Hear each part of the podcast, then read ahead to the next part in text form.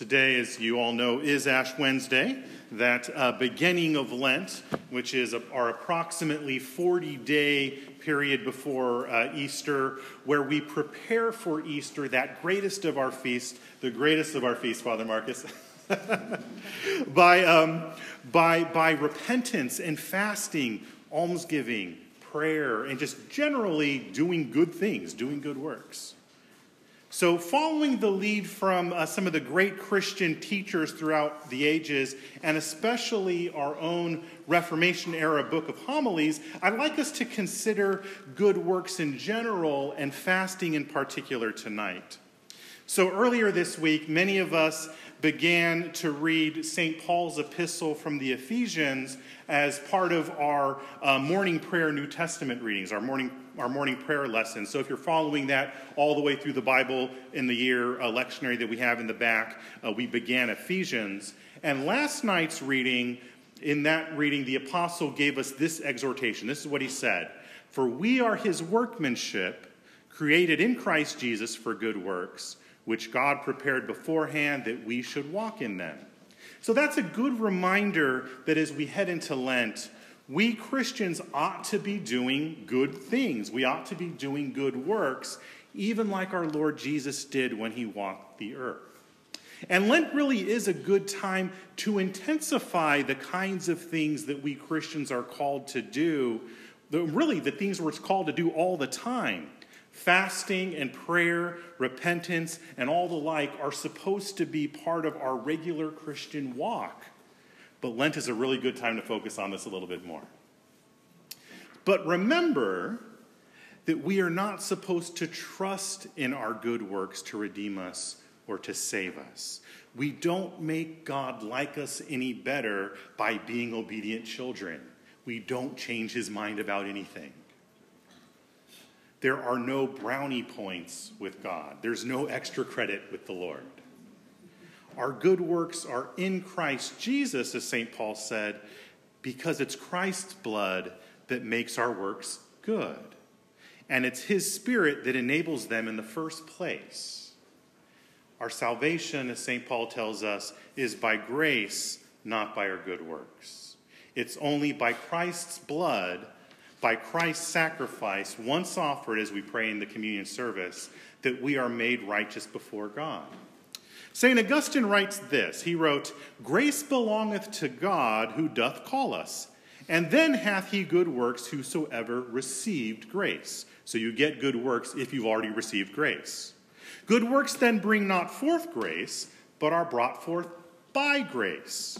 The wheel turneth round not to the end that it may be made round, but because it is first made round, then the wheel turneth round. So man do, doeth good works to receive grace. So no man doeth good works to receive grace by his good works, but because he hath first received grace, therefore consequently he doeth good works. And, and that's really important to point home because it's real easy to fall into at this time of year this kind of superstitious approach to our good works, to our fasting. You know, this is the way we get extra credit with God, and that just is not the way it works. That's not the gospel.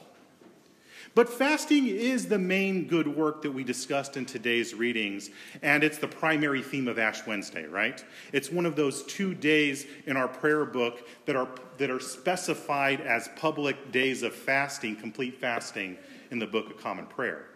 So when we look at good works, we can see that some good works, such as loving God or loving our neighbor, are inherently good in of themselves loving God for the sake of loving God is good, right? Loving your neighbor for the sake of loving your neighbor is always good. But other good works are in of themselves indifferent, but they can either be good or evil depending on how they're used. And fasting is this sort of thing. So if we think that by fasting we will earn heaven, fasting is actually a bad work because we're trusting in it rather than in Christ. Anything that we trust in rather than Christ for our salvation is by definition an idol. An example of this in the scriptures is the parable that our Lord told us of the Pharisee and the publican. If you remember the parable, the Pharisee was proud before God, and this is what he said. He was at the temple and he prays, God, I thank you that I am not like other men, extortioners, unjust, adulterers, or even like this tax collector, this publican. I fast twice a week. I give tithes of all I get. And there is no evidence to say that he's wrong in what he's saying, by the way. He seems on the outside to be a pretty good guy, and the law does not even require him to fast twice a week. He's doing this over and above what the law requires. But the tax collector, on the other hand, he wouldn't even look up to heaven, and he could only pray, God, be merciful to me, a sinner. Well, what Jesus said is that the tax collector went away justified, but the Pharisee was not. And St. Luke tells us at the beginning of that gospel passage that Jesus told this parable to some who trusted in themselves that they were righteous and treated others with contempt. Don't be that guy. In our gospel reading this evening, Jesus warns us not to fast like a hypocrite. And this doesn't mean that it's wrong to have ashes on our heads. This doesn't mean that it's wrong to divulge what you're giving up for Lent. In fact, that might help your brothers kind of figure out what they ought to be doing at Lent or might help them keep you on track, right? And it's not wrong to, to decline to join your friend for that steak dinner because you're fasting. You know, to tell your friend, I can't join you, I'm fasting. That's okay. But our, but our gospel reading does speak to the state of our hearts. If we're doing these things to be seen by others, our fasting becomes evil. It does us no good, and it actually puts us in a bad place, spiritually speaking. Similarly, if we fast just for the sake of fasting, if we observe Lent just because that's what Anglicans or Catholics or Lutherans or Orthodox, that's what we do, our fasting does us no good. Fasting without repentance is just another form of spiritual hypocrisy.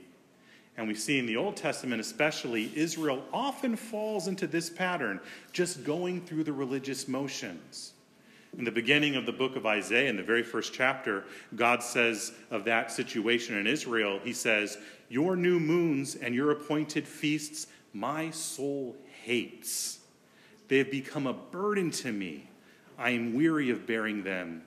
Cease to do evil and learn to do good. I want you to repent. By contrast, we see in Scripture that fasting is supposed to be part of our repentance. It's supposed to help us in that change of hearts. And so, in our for the epistle reading from the prophet Joel, this is what we read Yet even now declares the Lord, return to me with all your heart, with fasting, with weeping, and with mourning. Rend your hearts and not your garments. Return to the Lord your God, for he is gracious and merciful, slow to anger and abounding in steadfast love, and he relents over disaster.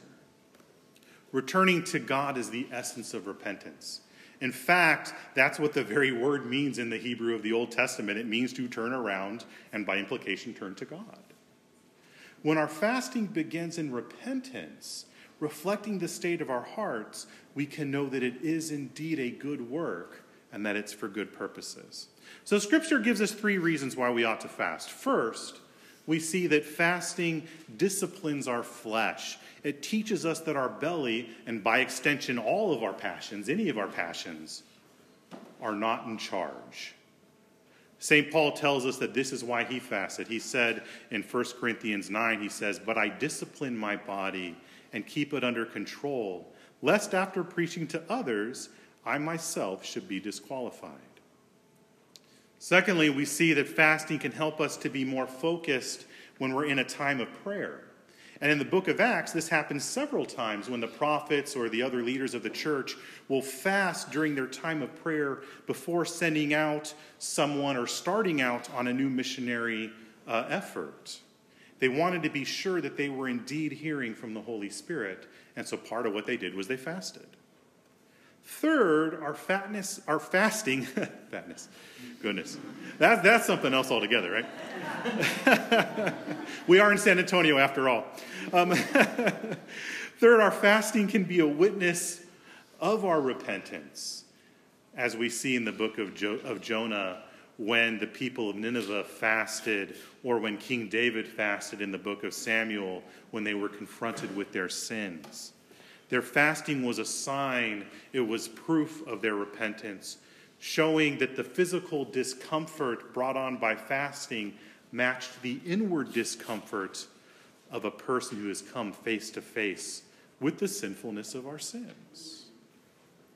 So, again, these things are supposed to be part of everyday Christian living. We, we should be repentant. We should be fervent in prayer. We should be self controlled and disciplined. And the church has given us this season of Lent to help us put these things in focus. Not so that we would earn God's favor by our good works, but so that our good works would reflect who we really are in Christ. We're redeemed people who have been brought into new life as new creatures by the Holy Spirit because of the blood of Christ. And so I'm going to close our, our homily this evening with a prayer that is from the homily on fasting from that second book of homilies. Let us pray. Lord, have mercy upon us and give us grace that while we live in this miserable world, we may, through thy help, bring forth for this and such other fruits of the Spirit, commended and commanded in thy holy word to the glory of thy name and to our comforts, that after the race of this wretched life we may live everlastingly with thee in thy heavenly kingdom, not for the merits and worthiness of our works, but for thy mercy's sake, and for the merits of thy dear Son, Jesus Christ, to whom with thee and the Holy Ghost be all laud, honor, and glory forever and ever. Amen. Amen. God is not unrighteous that he will forget your works and labor that proceedeth of love, which love ye have showed for his name's sake, who have ministered unto the saints, and yet do minister.